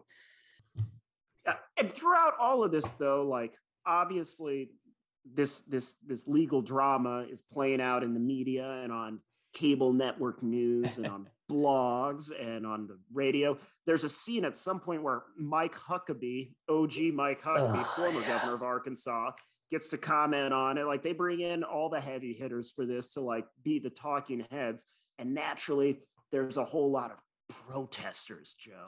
Like early in the movie, after the teacher gets in, tr- after Melissa Joan Hart gets in trouble, you know, the the the you know the, the Fellowship of Faith Society of the high school, or whatever you want to, what, the Warriors for Christ, Campus Crusaders, whatever they are. They all band. They start, you know, holding up placards outside. And then, like, as we go into the movie, there's more and more protests at the Capitol steps. And the one thing that I noticed that just really bothered me and really spoke to a certain pathology is all of the Christian supporters of Melissa Joan Hart's cause here, they are all well dressed, well coiffed. They are all good looking and very healthy and wholesome. Okay. And they're always silent and just taking it as good Christians. Whereas the fucking mouth breather liberal God haters are just right next to them with their own signs, just screaming. And they are all, for the most part, uh, these are all uh yeah you do the research like they cast a bunch of locals from arkansas to like come in and like do these roles they are all the unwashed they are like not good looking. They are fat. They are pasty. They have bad hair or bad skin. Like they all just look terrible. To quote uh the gf she just goes what? So our side we just have a bunch of toads? Is that what this is? And, and it's like yeah no that's that's that's how the world view works here. And I wrote some some things down in my notes about that too at this point because like it's very clear. I'm like all the people who are like the bad atheist protesters, they don't look like people who would be. Pro- they look like religious people from Arkansas who would be on the side of the teacher. Yes. They, one sign I saw that I wrote down said, "Laws are meant to be followed," and it was like a like atheist. I was like, "Oh come on." that person holding that kind of sign would not be on that side. Well, what also makes me appreciate this film is just thinking that there was one production assistant, maybe two, whose job was to prepare all of these dumbass signs for the film, like with the same markers. so, like, I, I imagine if you take a Zapruder film esque approach to these signs, you will see they're all written in the same script and Oh, yeah. handwriting, just like the same lame sloganeering. So things are getting dire for Grace. There's a scene where she's like, nothing's gonna work. Yeah, she has a shitty attorney. and she she hears people at her door and there's like a long scene where they sing a full a whole crowd sings a full gospel song to her to like give her hope and i wrote down in my notes i have watched a lot of horror movies that have some pretty gory stuff and some pretty nasty things but i have never felt more uncomfortable than when I was watching this scene of them serenading her with a gospel song. It just was unnerving.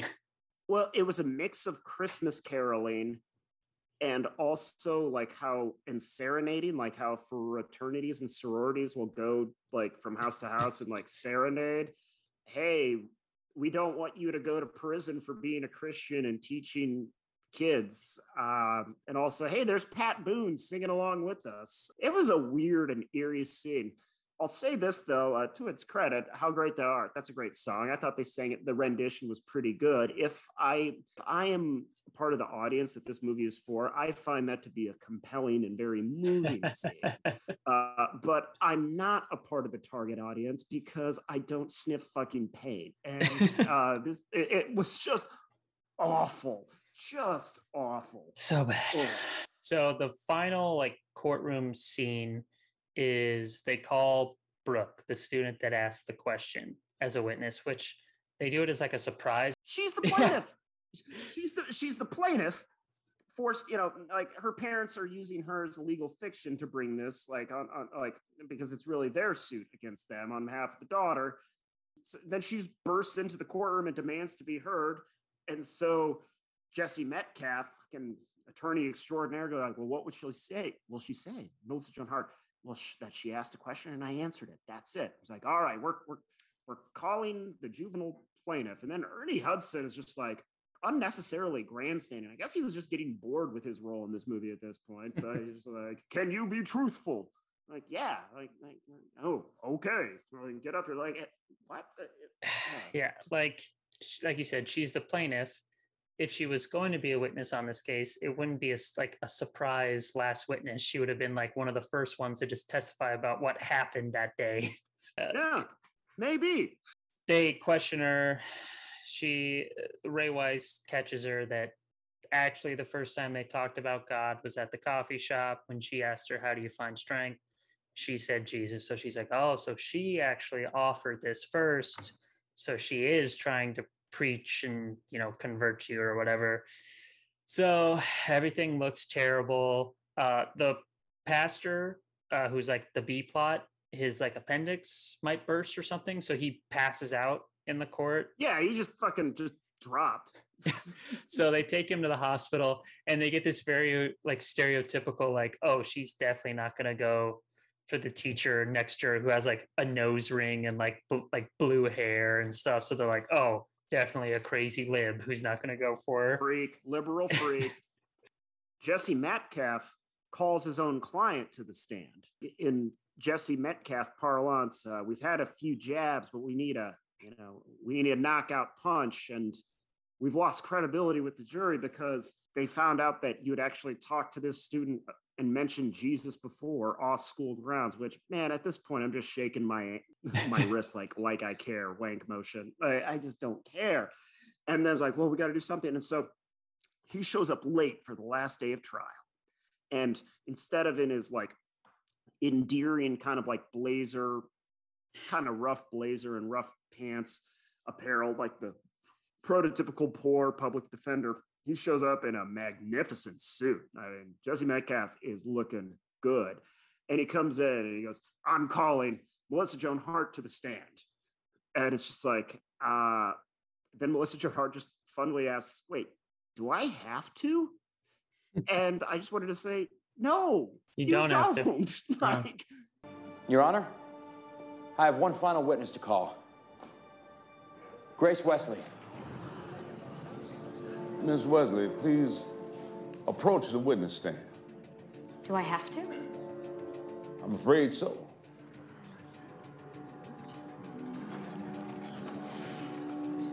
Your Honor, given the witness's reluctance to testify, can I have the court's permission to treat her as a hostile witness?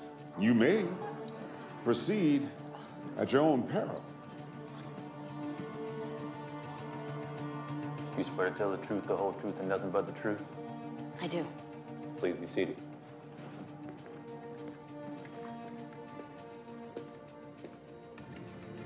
Grace, I want you to do something for me. Something for everyone in this courtroom. I want you to apologize. I want you to say you're sorry and that you made a mistake. Your Honor, what's uh, going on? do on it, here? Grace. I can't do that Why? Why can't you do that, Grace? because I don't believe I did anything wrong. Well, as your attorney, I'm advising you to do it anyway. To at least pretend that you're sorry and throw yourself on the mercy of the court. That would be a lie. So what? Everyone lies. Not everyone. Are, are you looking to become a martyr?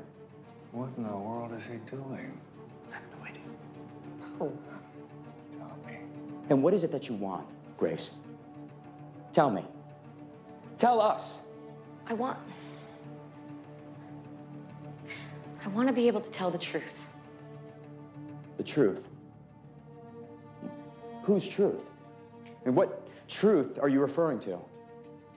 Grace, is there some truth that you know that no one else knows? Oh, that's right. The other night, didn't you tell me that Jesus spoke to you personally? Why are you doing this? I'm the one asking the questions, Miss Wesley. Did you or did you not tell me that Jesus spoke to you personally? Yes. And what did he say? I'll make it easier for you. Didn't you say that he asked you a question? That was personal. You weren't supposed to. I don't care. The other night, you told me that Jesus asked you something. What did he ask you, Grace? Tell all of us. I think we deserve to know. Why are you doing this to me? Answer the question. They won't believe me. Doesn't matter. All that matters is that you believe it. Tell us, Grace, under penalty of perjury, what was the question that God presented to you personally that night on campus? Answer the question. Answer the question!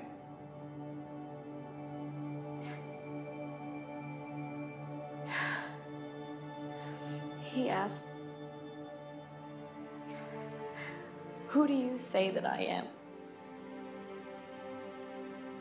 And what did you answer?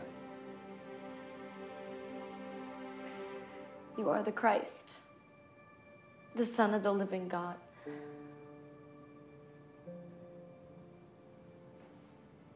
Well, there you have it. Your Honor, I, I think we've all heard quite enough. Miss Emma, are you looking to change your client's plea? No, Your Honor. I say she's innocent of all wrongdoing.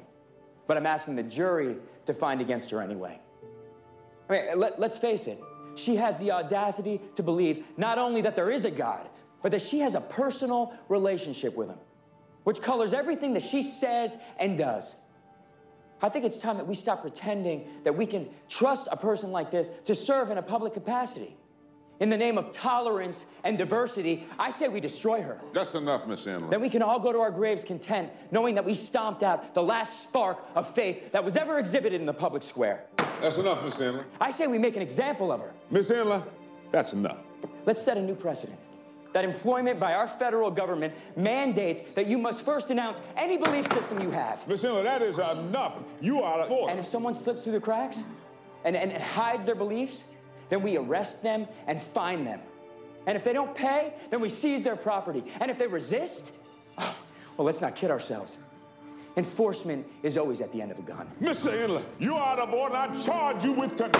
I accept the charge because I have nothing but contempt for these proceedings. If we're going to insist that a Christian's right to believe is subordinate to all other rights, then it's not a right. Somebody is always going to be offended. 2,000 years of human history proves that. So I say we get on with it. Cite the law, charge the jury, and send them off to deliberate. So be it.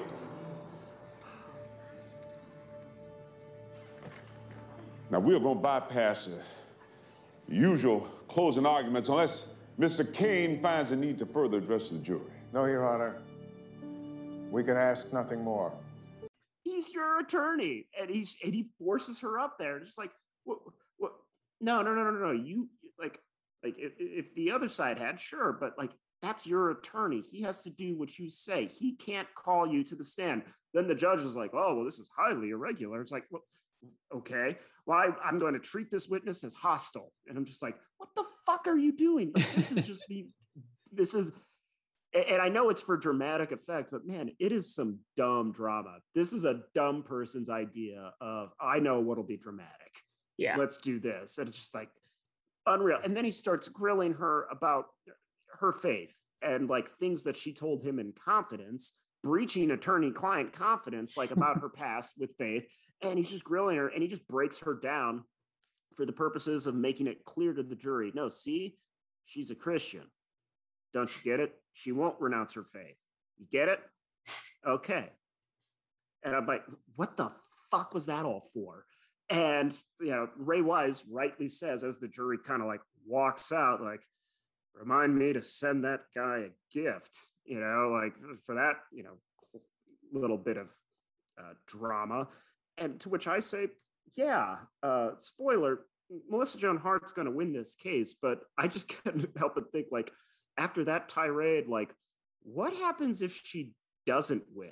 Jesse Metcalfe is getting disbarred because, like, he, you know, he forced his own client on the stand. He broke attorney-client privilege, and then that's found in contempt from the court. Like Ernie Hudson holds him in contempt, and then he says, "I hold this these proceedings in contempt." Like, it, like, oh, he just he just put the system on trial. It was just, just, just. Oh, Joe, my brain hurts. This Yes. movie's just so fucking bad. Yeah. so, like you said, he tells the jury you cannot use your bias or prejudice, and they go in. They, again, they don't really reference if it's a civil or criminal because they just say we find for the teacher, and then they all celebrate. Ray Wise is mad.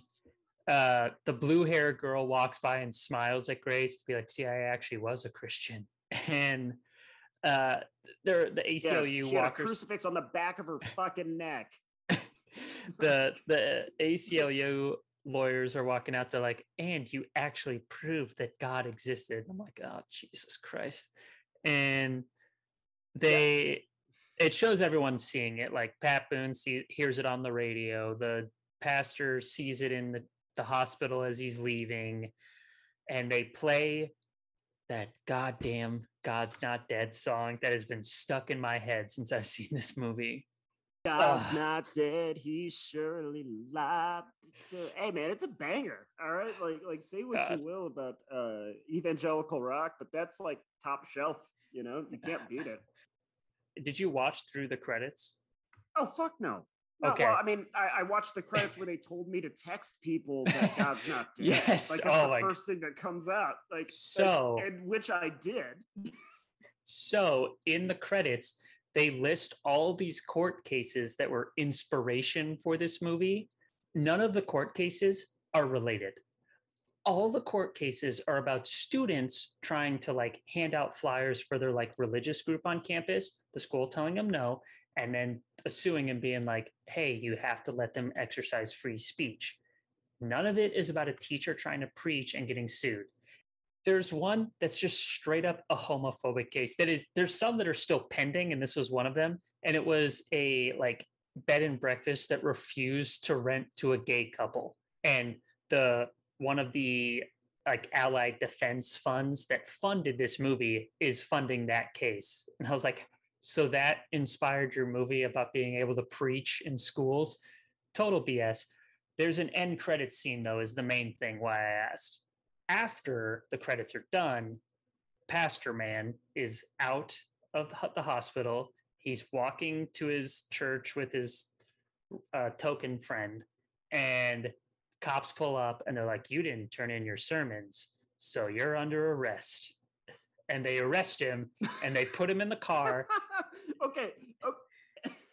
And the the one guy goes, "What do we do?" And he's like, "Same thing we always do. We pray." And it's the setup for the third movie. I okay, I did not watch through the credits uh, because I'm not a crazy person, uh, but I did notice that we lost the thread of the subpoenas because our you know cool pants pastor refused to turn in his sermons, uh, you know, to this you know very very like intimidating and evil clerk who like you know, accused him. Well, you know what they say: the nail that stands tallest is the one that gets hammered first. It's like, all right, like we lost the thread of that plot entirely. And I thought that they had just written it out because they're fucking idiots. Because like in the in, in the previews, in the trailers for this movie, and the like the home screen landing page for this movie, it's a shot of this cool pastor being led away in handcuffs. Yet in the actual movie, that didn't happen. There was no resolution. So they waited for the end of the credits to do that. That is just no, actually, Joe, it's just dumb. It's just fucking dumb. Like, Yes. Yes. So, I mean, like for most movies, we go in and say, are there legal points to this movie that are incorrect? Yeah, there are all of them. Every single legal point is wrong in this movie. Like there might be a hand, like maybe one or two that are done correctly, but that's not the point of this movie. The point of this movie was written to be look at how us Christians are persecuted in the one nation where it is the easiest Yep. to be a Christian. And it's written to just Yep. line the pockets of some evangelical production company, which, yeah, studio execs do that too, but it just seems slimier here. like they're they're both grifts, but like this is a grift grift. Like like yeah, you're right.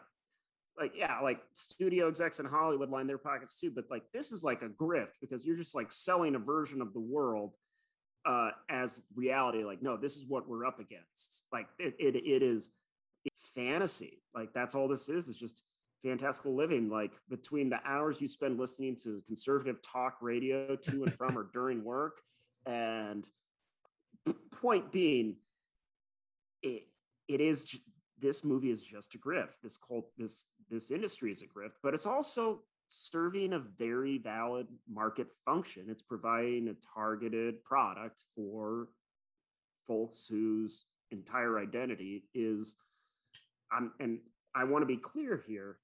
I'm not questioning people of faith or criticizing or besmirching them for that matter. But when you just be. dive into it, yeah, you might be, and that's fine. That's your right. God damn it. Uh, but when you just dive into this culture so head, just so, just blindly, that it leads you to movies like this as illustrations of like, well, that's a great movie. That should that that's a moment of pers- that's a moment that gives perspective of like maybe you're doing this fucking wrong if this actually comes off as good to you. Like maybe you should tap the tap the brakes a little bit. All right. So the one kind of like other thing that we always do is the motion to strike. Normally it's like Hell yeah. there's one part in the movie or something that you don't like. There's too much here for me. It all sucks. Uh to motion to strike would be this entire franchise. So dismiss dismiss with prejudice joe uh for me it's uh yeah i'm i'm gonna take a little bit more of a delicate approach here the one thing i want to rip out is the newly found christian blogger tie-in from the first movie who like plays just an unnecessary role throughout this whole movie the fact that she blogs into a dictaphone also irked me but she serves nothing. She furthers no plot. She does nothing other. Her existence is merely fan service to the first movie, which culminates at the end of the movie when the verdict comes out, where the where our teenager, the junior in high school, the actual plaintiff comes out and yells, "God's not dead." That's how she announces the verdict, which is which is hilarious because I realized didn't realize that was the, actually the legal issue in dispute.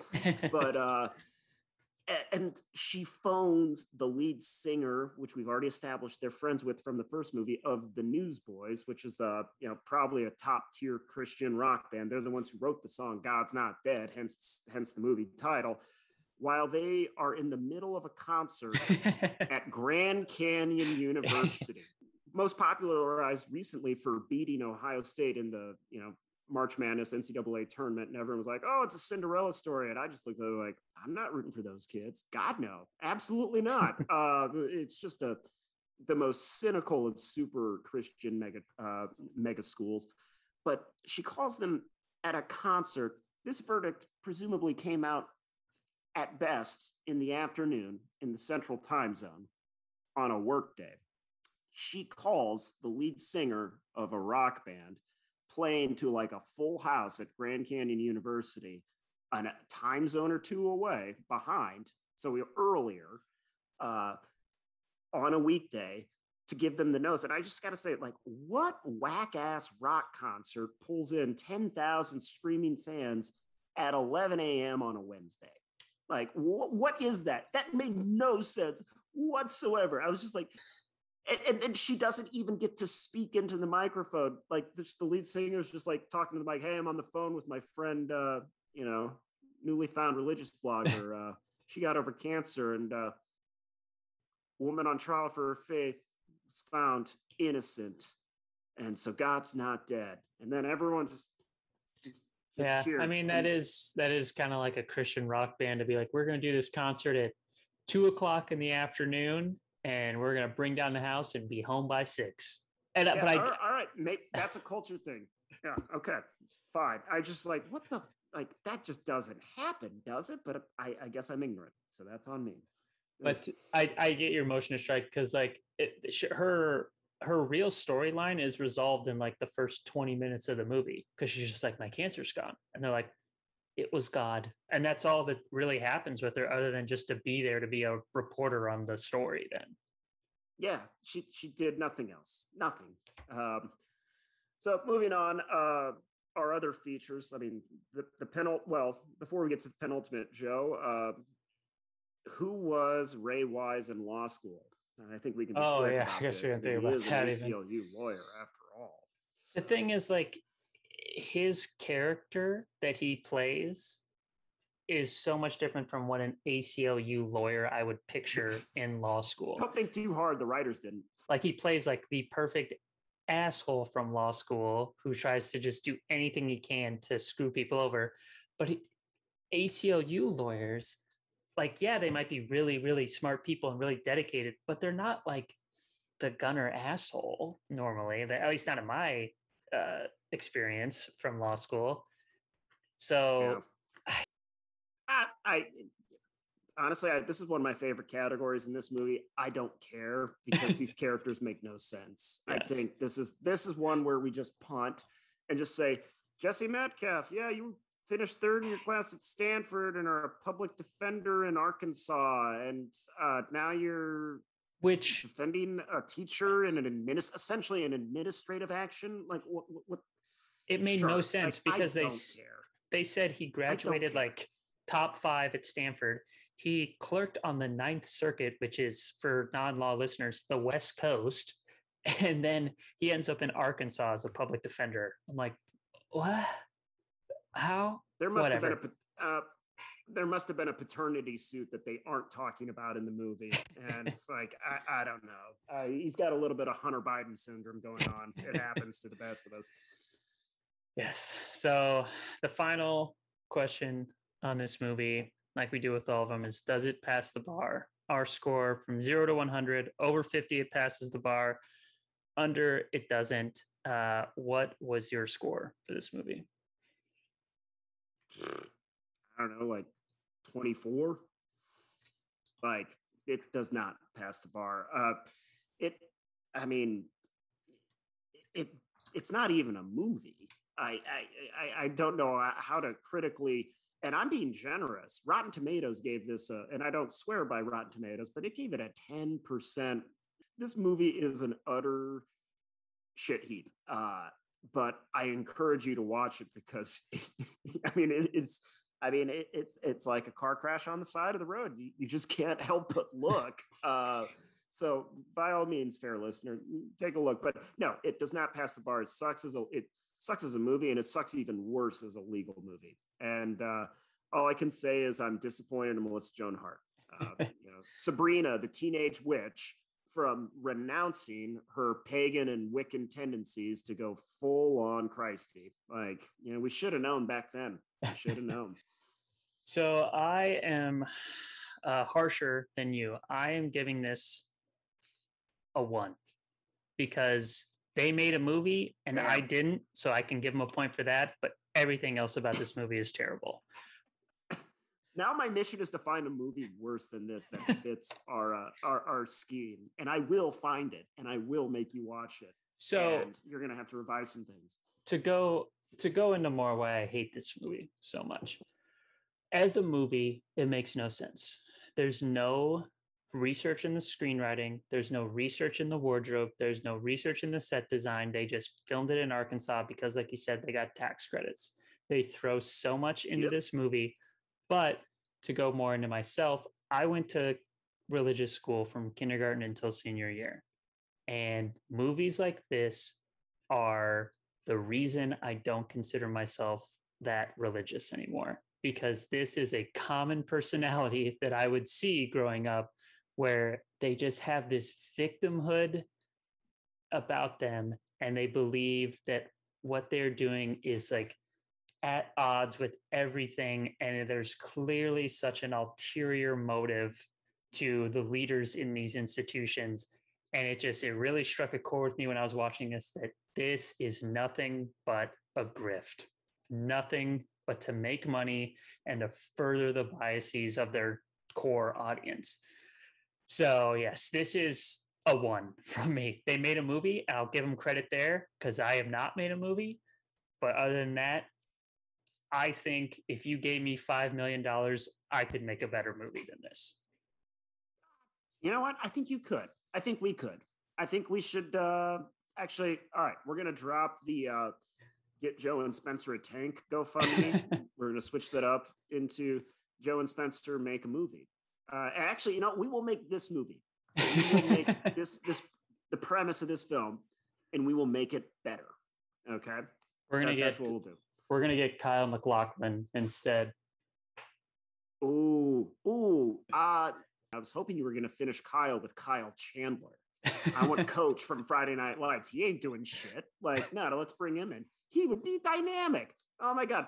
Uh, one thing. Apologies though to Ernie Hudson for being involved in this at all. Uh, you know, an original Ghostbuster and like just always you know pitching 100 in everything he's in. It was just a bummer to see him kind of cashing a paycheck here. Just like, well, man's got to eat, you know. But and good for Yeah. him.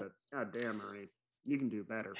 yeah so my final thoughts on the movie are uh, god may not be dead but i really wanted to be while watching this movie and watch it if you want to watch a movie that just really sucks and isn't trying to suck at the same time You will laugh. You will laugh. Yes. You will also pull your hair out. Like it, it- like it's not. This is this movie is not exactly going to be an endurance sport. Uh, you know, you're not going to like really go through a lot of pain. You're just going to be a little haunted by it, uh, like we are. yes so from myself and spencer remember never talk to the cops never go to law school and none of this is legal advice Yep. not dead, he's surely alive. He's living